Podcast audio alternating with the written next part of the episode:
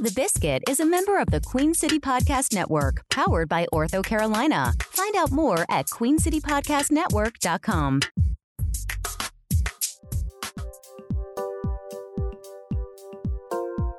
Hello, everybody. It's Tim Miner, and I'm welcoming you to a special extra portion edition of the Biscuit Podcast on Monday, February the 24th. Why are we doing this?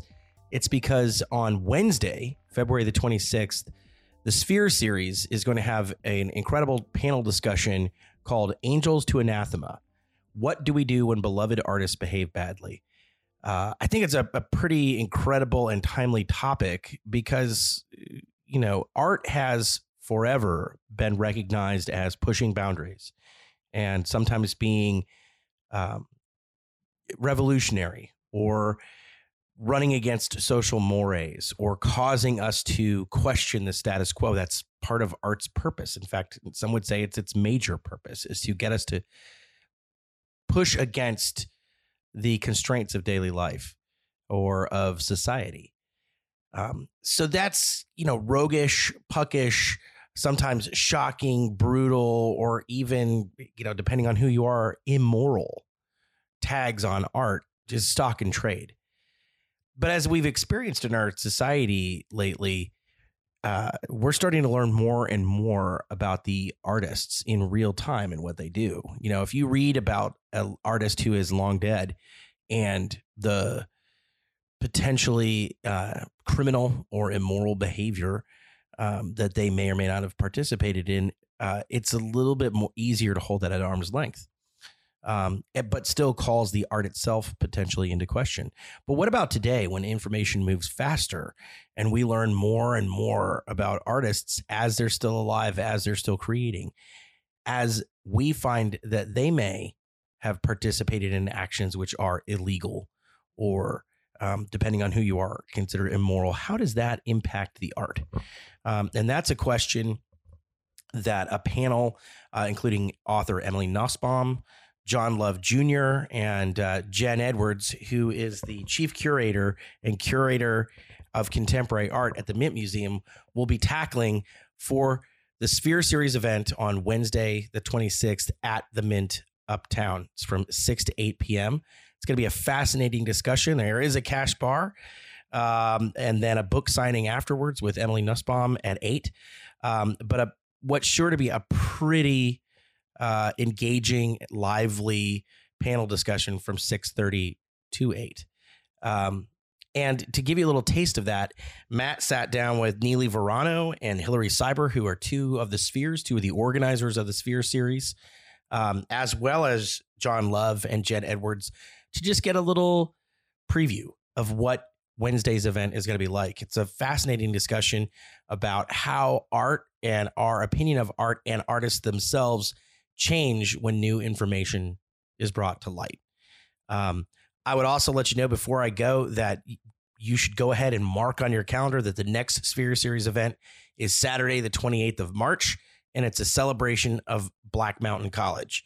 Um, so, a really fascinating historical discussion of the significance of that college to the art scene in North Carolina. Uh, before we dive into the discussion that Matt Olin is going to lead, uh, I want to thank our incredible podcast sponsors, Ortho Carolina and Four Eyes Web Design, and mention that the Biscuit Podcast is a proud member of the Queen City Podcast Network. And with that said, let's move into the discussion.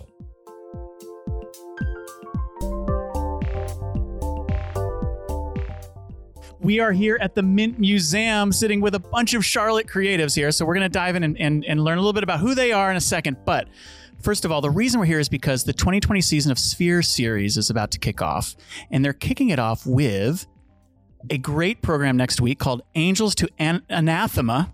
Mm, I got it. Angels to Anathema. What to do when artists behave badly. This is going to be a part of the Live at the Mint series, uh, 6 to 9 p.m. on February 26th at the Mint Museum Uptown. So let's start here. We're here with Hillary Burt and Neely Verano, and I want you two to just tell us a little bit about what the Sphere series is. Tell us about that. So, about three years ago, four years ago, four years ago, um, you know, at the time, Jen was at the Bechtler, Hillary was teaching classes at Queens, I was running a gallery, an art gallery, and we frequently heard and felt this um, hunger among our colleagues and and creatives and artists and collectors in the community for more. They wanted more education, more dialogue, more programming, and certainly um, the institutions in Charlotte have done a great job of that. But we felt that there could be more. And so we decided to put together the Sphere series. It really was a grassroots effort. And um, we've structured it with sort of two different um, areas, if you will. One being the public program, which we'll be talking about more in a few minutes with um, Jen and John.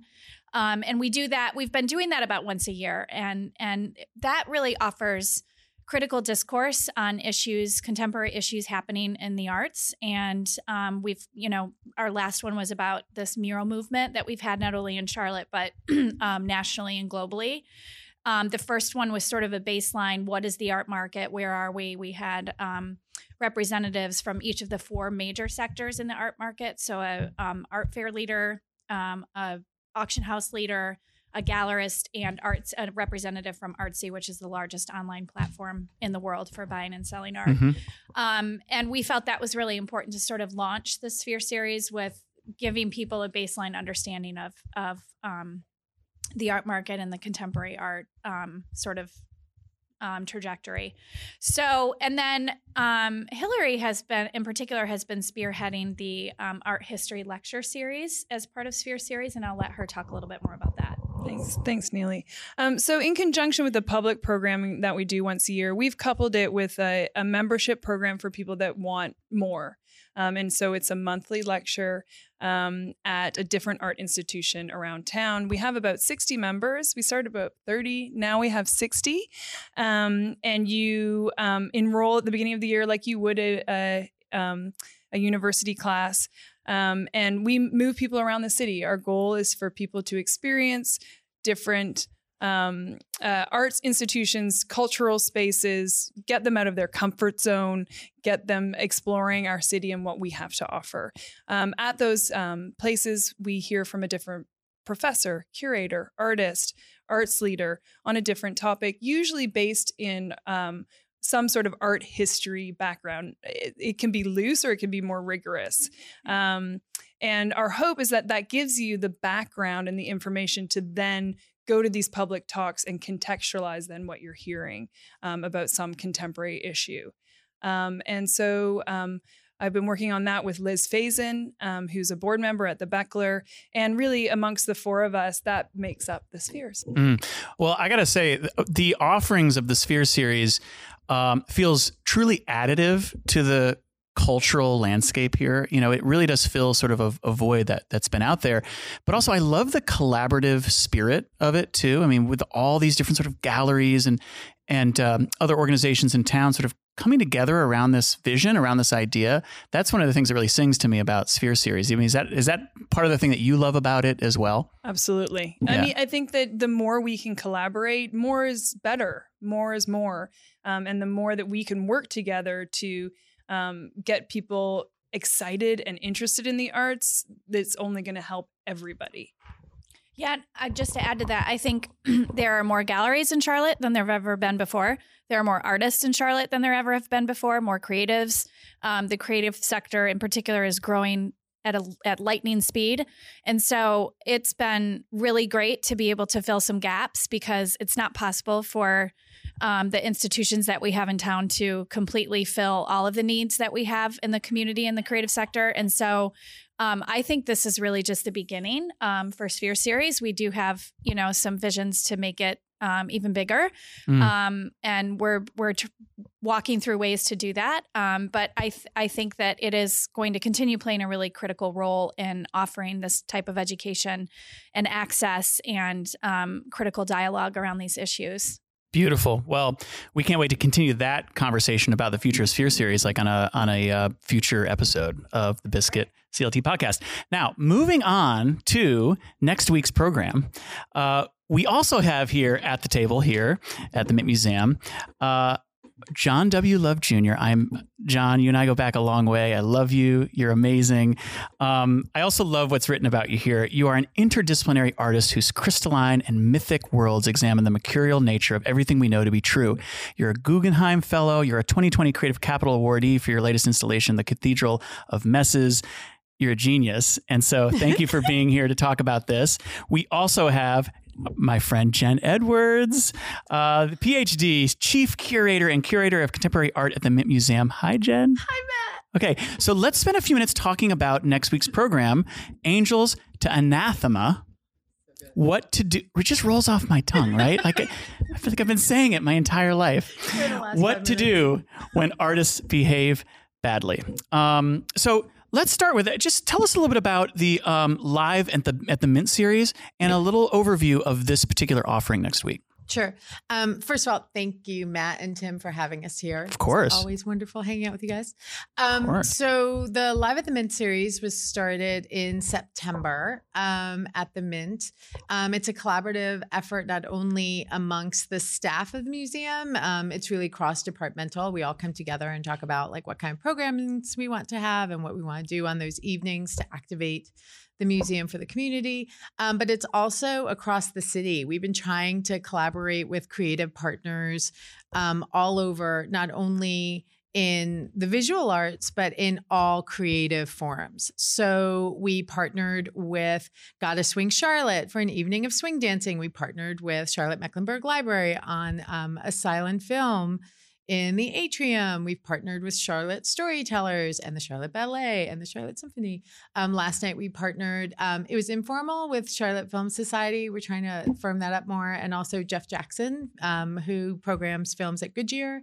Um, and we were the Southeastern premiere for the Matthew Barney film Redoubt. So we do these programs every Wednesday night at the Mint which is when we are open both live, uh, sorry, of course we're live uh, when we're open late mm-hmm. and free mm-hmm. so the idea is that we're offering all of these collaborations and all of these sort of um, experiences that are multidisciplinary with as much access to the public as possible.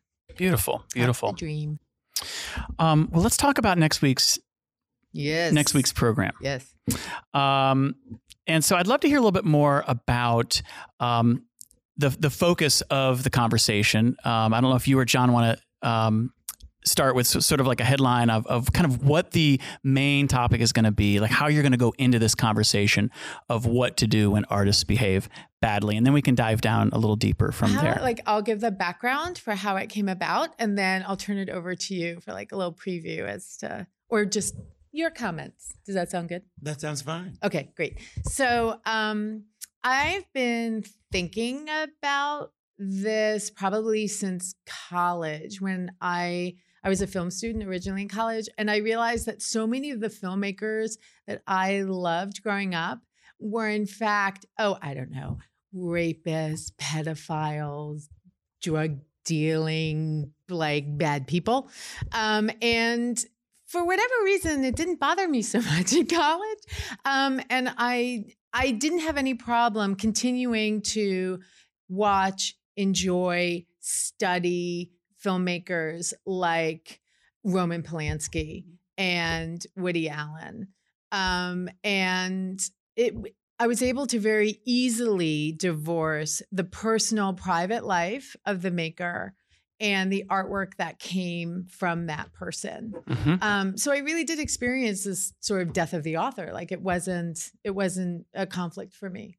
Um, and then um, I, I I can't remember if it was when in 2001 when Woody Allen came out and gave the dedication at the Oscars. I guess it was 2002.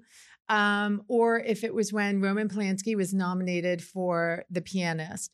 But um, Emily Nussbaum, who is one of our guest uh, panelists, was over at my apartment watching the Oscars with me. And we got into this very um, wonderful but heated, intense conversation about what it meant to have these people celebrated in this forum and how it allowed sort of it protected them for the things that they had done, but it also institutionalized them in a way that not only insulated them, but kind of almost justified what they did or like gave it permission to happen if you were able to counter it with this wonderful work of art.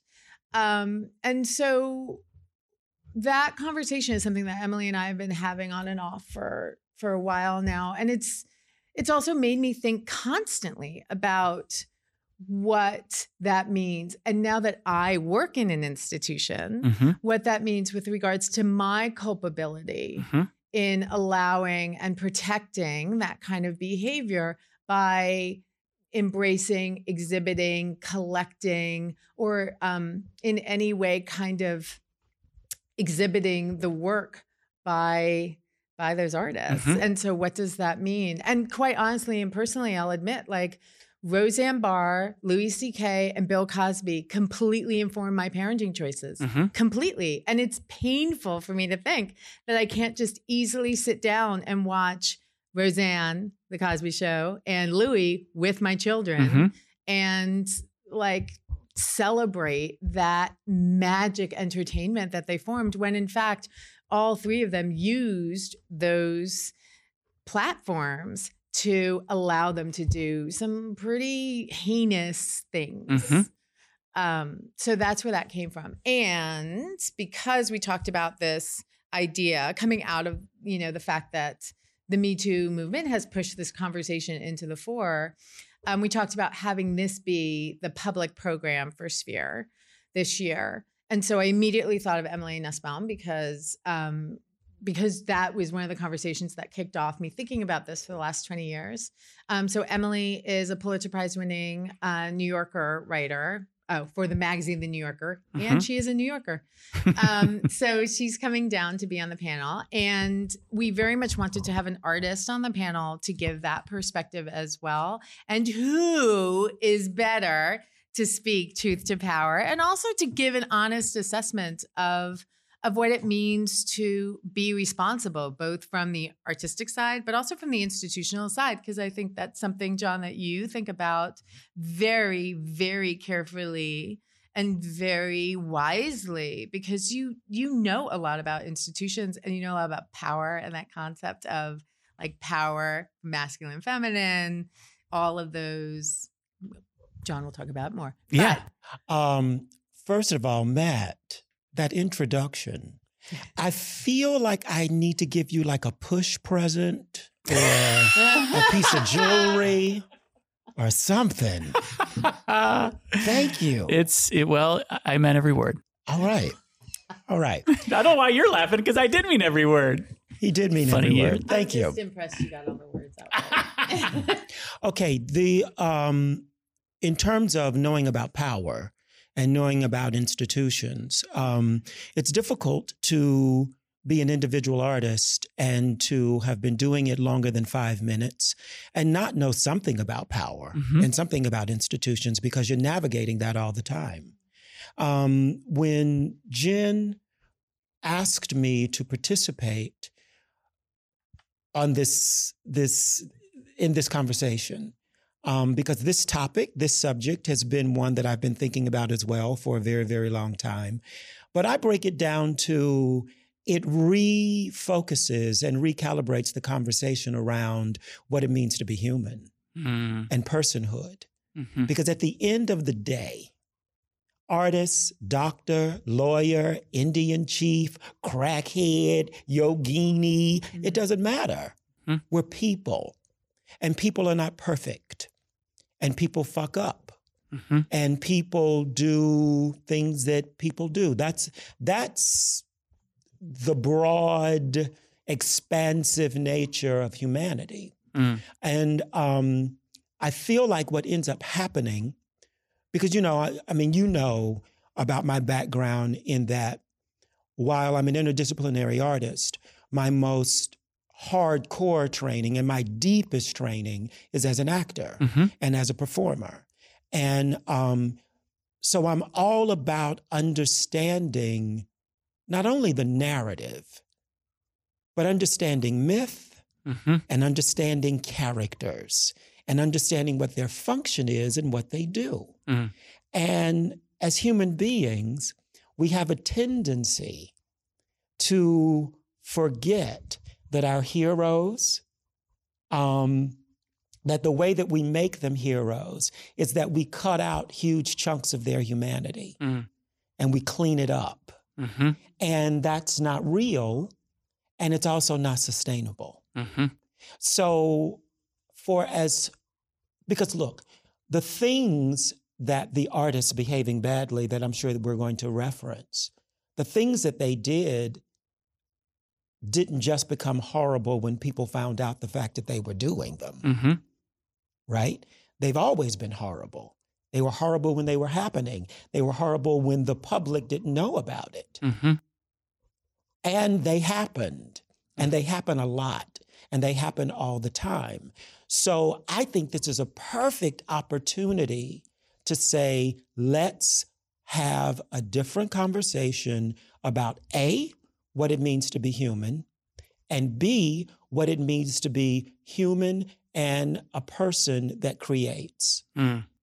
Well, it's it's funny too because when you speak of the word hero, and I I would admit freely that Bill Cosby and Michael Jackson were heroes of mine growing up. I I consumed what they were putting out into the world, you know, with a with insatiable appetite, and so once things that they may or may not have been involved in were revealed, you know, it, a lot of us were sort of put into this place where we had to try to figure out how do we separate the creator from the creation is that even is that even possible should we even endeavor to, to separate the creator from the creation i don't know i mean i'd, be, I'd love to hear your thoughts about that sort of conundrum that society as a whole has found themselves in. Well, see, I never had that luxury. Mm.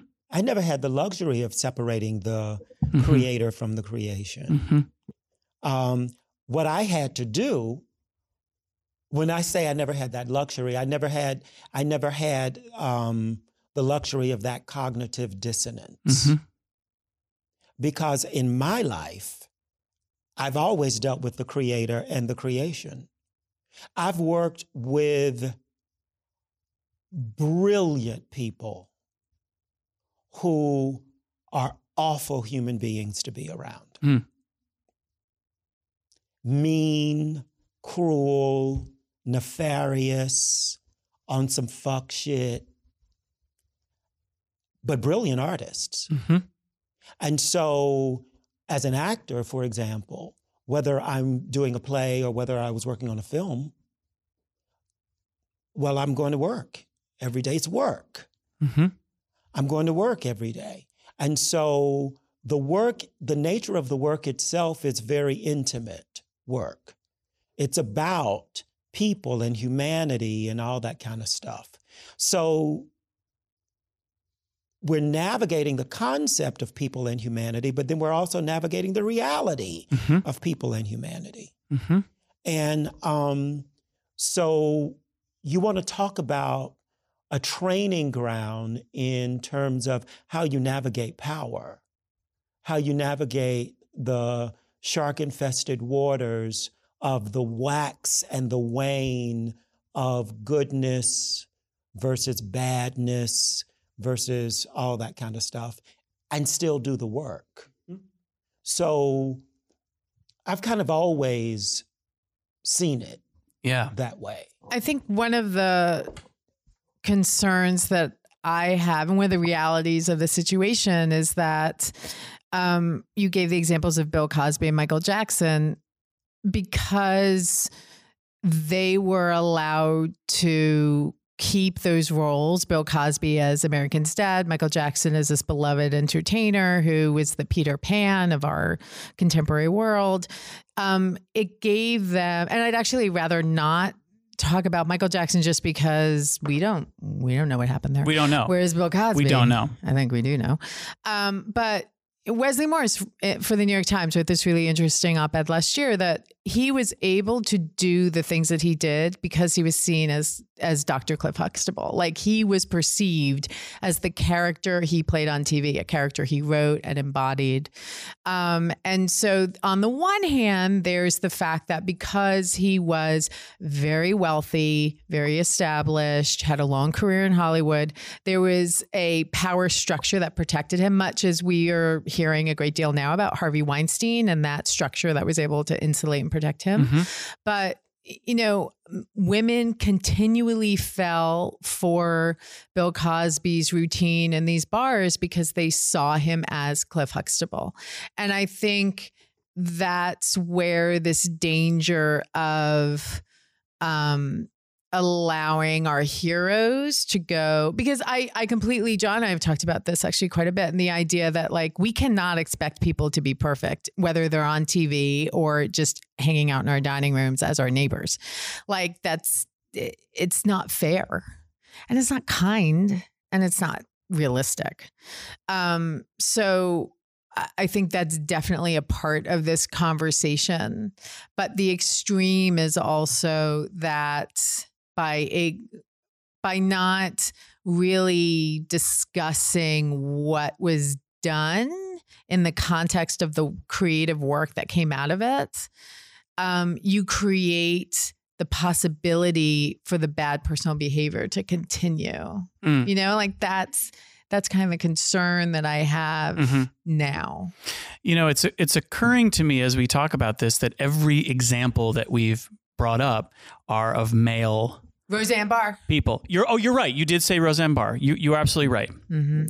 But I am curious how much of this fascinating conversation that w- will be happening next week is sort of one channel of the overall Me Too um, dialogue that's happening in the in the nation and the world right now. I'm going to complicate it Mhm. temporarily in order to bring about some clarity. Mm-hmm. And I don't want to spend a lot of time talking about Cosby because, you know, why? However, for a chunk of time when I was in LA, it was well known. I had actress friends Mm-hmm.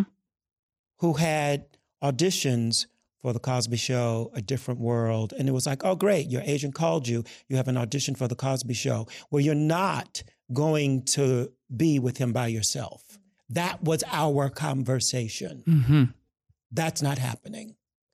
And if your agent is telling you that you need to, you know, meet him at anything, uh, any place other than the studio and any place other than when there are other people around, well, you're not doing that. Mm-hmm. You want to start talking about the levels of complicity and the complication of at least it's not rumor it wasn't rumor Mm-hmm. it was common knowledge Mhm. that these are dangerous waters to swim in and then the choices that people make from that it's not about blaming victims it's not about you should have known but it's also not as simple as being fooled I would like to point out, though, um, while it was true in the industry, a lot of the women that he victimized were people he would meet in hotels who would not have known about his reputation. Just, you know, Yeah. to walk that back a Sure. little bit. Sure, sure, sure. Because I did hear about it too in the 90s yeah for sure. But a lot of those people who came forward were not wannabe actresses. They were people who he ran into in hotels, Got it. in bars. So I have a couple final questions um, for this conversation. Um, one, I'd like to ask of John. You know, as I said earlier, I believe you're a brilliant artist, and countless people do as well. And what, one of the things I love about your work is that it's also I find it to be provocative, right? So, as someone who's done tons of provocative work out in the world, no doubt at some point, someone along the way is going to say that guy's behaving badly. Have you ever felt you're like on the receiving end of that sort of um, a feedback? And what was your reaction to it? This is what I told somebody the other day. I don't wake up in the morning and say, Who am I going to freak out today? like, I don't do that. That's not my process.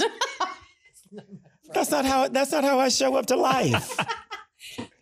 I wake up in the Little morning. rascal.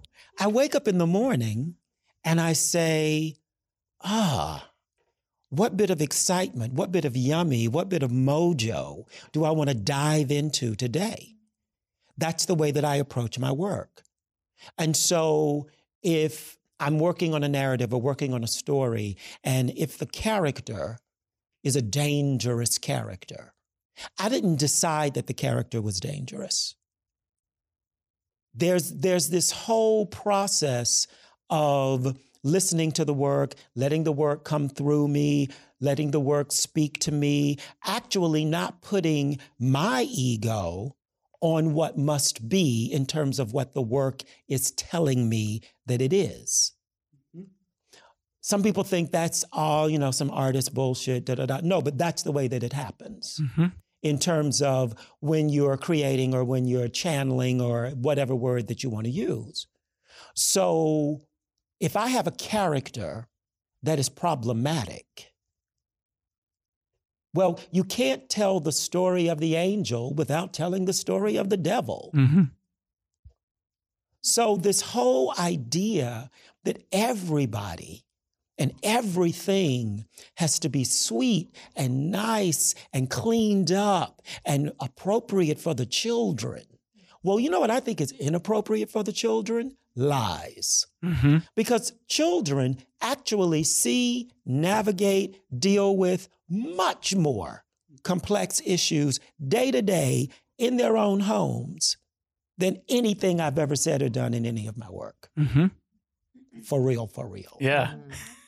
Right? So Right. then, but back to what Jen was saying in terms of, so that's me supposedly behaving badly in the work, in the context of the work. So that might mean that the work isn't for you. This is not about how artists behave in the work. I feel very strongly that art is a place to have uncomfortable, dis- sometimes disgusting, sometimes even undiscerning conversations and actions. And no, this is strictly right. It's about, not about censorship. It's not about anything like that. No, I mean, this is exactly where those experiences and conversations need to happen. Mhm. I feel very strongly about that. So that's all I want to say. So, in terms of me behaving badly or supposedly behaving badly or looking like I'm behaving badly outside of the work, Mhm. Well, I remember there was one time when um, a woman came up to me and, you know, she tried it. She tried it. She thought she was being slick. I was like, bitch, don't try me. But she came up to me and she very passively aggressively said, Well, a friend of mine said that they saw you out in some place that I don't know. You don't, I don't know if you want people to know that you were there. I said, Oh, you mean when I was out at the club? At one of the clubs that I'm a creative consultant for, but this was a particular club, which was a gay club that a friend of mine owns, and that I was with a friend of mine who was dope sick. And I was helping them not like have an evening that they would regret. Do you mean that? Mhm. Yeah, I was there. Mhm. So now I'm the kind of person that I own all my stuff. And um, so I don't I don't believe in doing a lot of hiding. So even if someone says something about my own behavior outside of the work, they that they perceive as being me behaving badly. Mm. My response is, and yeah, so what? Mhm. What, what kind of conversation do you want to have? But also, it's back to that thing of are we going to cherry pick whose feet we hold to the fire? Because, baby, if we start holding everybody's feet to the fire, there's not enough fire. yes, Neely. There's a difference between what we view as immoral behavior and criminal behavior. And I think that this it's very difficult to mandate moral behavior or immorality. And even further, I would say that morality is very subjective. So what what person A might think is immoral behavior, person B might have no issue with that behavior. Mhm. And so I think the lines get extremely blurred. And I think that we have to be careful about what we're defining as bad behavior. And we really want to stick to criminal behavior. Sure. As yeah. opposed- This is breaking the law versus breaking the rules. And then the other thing that I would say, and I believe this strongly, that I think artists are held to a different standard. I don't know what that standard is, but it's the same. It might be the same as the standard that we hold for athletes who have behaved badly, to um, celebrities who have behaved badly, to people who have extremely high positions of power. And so, what standard are we holding to artists um, that maybe is either fair or unfair? Um, and I think that needs to be part of the conversation as well. And Mhm. I, I think we're at a time when we're starting to realize that, you know, our lives are not mutually, uh, what we do in our lives are not mutually exclusive. So, um, how you work is not necessarily mutually exclusive of how you parent your children. We're it's it's all connected, Mhm. right? So, um, I think that you have to take a look at the whole picture. We are complex human beings, and we can be dissected, but you know, I think that it's it's easy to compartmentalize and silo artists. Um, but I also think we do have to look at the whole picture in many ways. Absolutely. All right. So I want to end this conversation with a question for Jen, which is what do you hope will come out of this conversation on February 26th? Well, certainly no answers. Like I don't think we're gonna we have a roster or like a list of action items that we're gonna go out and take. I mean, this this really is a conversation with um, about something that I think is urgently necessary to have not only in the public sphere but in an, an arts institution because I think it is particularly complicated for people who work in the arts, and that includes film, dance, music. I mean, when we were at WDAV a few days ago, and at the end of the conversation, the DJ said, We have this conversation every day. And I find it difficult to play Wagner because Hmm. of the associations, the anti Semitic issues with Yeah. Wagner. And so every sphere of life, but particularly in creative life, you find people who who fit this very complicated issue of of how they led a certain life and how that's um, that filters into the work in a way that may either uh, that brings up these conversations in a way that we have to have them. I'm sorry, I'm not directly answering your question. I will directly answer it now. What I expect Wednesday, February 26th, um, is that we're going to have a really spirited, engaging conversation around these issues. Yeah. Um, I don't expect any answers to come out of it, certainly. Um, but I, I think it's going to be a lot of conversation, not just with us on the stage, but also with the audience. Um, and so I do just want to give a breakdown of the evening just Sure. because thank you, Hillary, for the thumbs up. So um, six o'clock, come and have Cash Bar. It's open, um, but this the conversation starts at six thirty. Um, so Emily, John, and I will speak from six thirty to seven thirty. From seven thirty to eight, we're going to open it up for Q and A, and then at eight o'clock, Emily Nussbaum will be doing a book signing in the Mint Bookstore for her book. I like to watch "Arguing My Way Through the TV Revolution," um, which is a wonderful book and a collection of many of her New Yorker essays. Um, but yeah, so I I just want it to be a good, engaging, and provocative conversation. I mean, that's the kind of dialogue that we want to have in our art institutions. Mm-hmm. All of them, Yeah. I would hope. I, actually, I do have a goal. Okay. And um, this is a part of me, for as fluid as I am, this is a part of me that is the most male. I am so solution oriented. Ah, You know, Mr. Fix It. Yeah. Yes. Well, I mean, I you know, I, I like a solution and I like a plan. Yeah. Uh, I think, I think that one of the Yeah. biggest things that can come out of this is I believe in giving people, audiences, um, all the information. Um, and I like the idea of helping the audience not be so passive. Mhm. And so if you decide, say, the Mint is going to show some Gauguin or whatever, then I think the real deal is well, the conversation has been expanded. Mhm. So here's all the information, Mhm. and we're not going to tell you what to think. You tell us what you think. Mm-hmm. So that's what I'm going to push. Well, Yay, I like that beautiful. plan. All right, Hillary, how can people find out more and when is the next public program? Thanks, Matt. Um, you can go to www.sphereseries.com um, or you can follow us on Instagram, Sphere Series. We have all the information up there. Our next public program is March 28th at Queen's University. Um, it's a panel discussion um, on Black Mountain College and its educational revolution that happened there. Um, and it will be with CU Challenge Lipton and a, and a bunch of people coming down from Black Mountain um, College Museum and thought leaders on Black Mountain College. Beautiful. Thank you. Uh, Jen Edwards, John Love, Neely Verano, Hillary Burt, thank all of you. Thank you for um, your leadership and audacity in, in bringing this conversation to the forefront um, inside the creative community here and, um, and for creating a space for this vital conversation to happen next week. I can't wait for it. And thanks for joining us on the podcast. Y'all are amazing.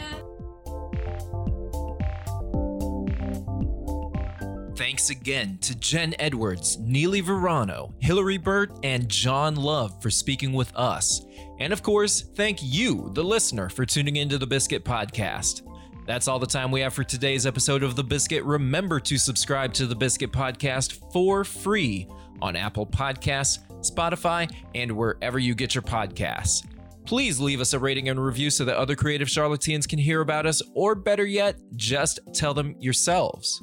Call or text us at 704 835 0193 and leave us a 30 second message with your questions about creativity in the Queen City. That's 704 835 0193. We'll use the best messages on a future episode of the Biscuit CLT podcast. Finally, get the scoop on Charlotte's creative scene delivered straight to your inbox every week by subscribing to the Biscuit email newsletter. Do that now at biscuitclt.com.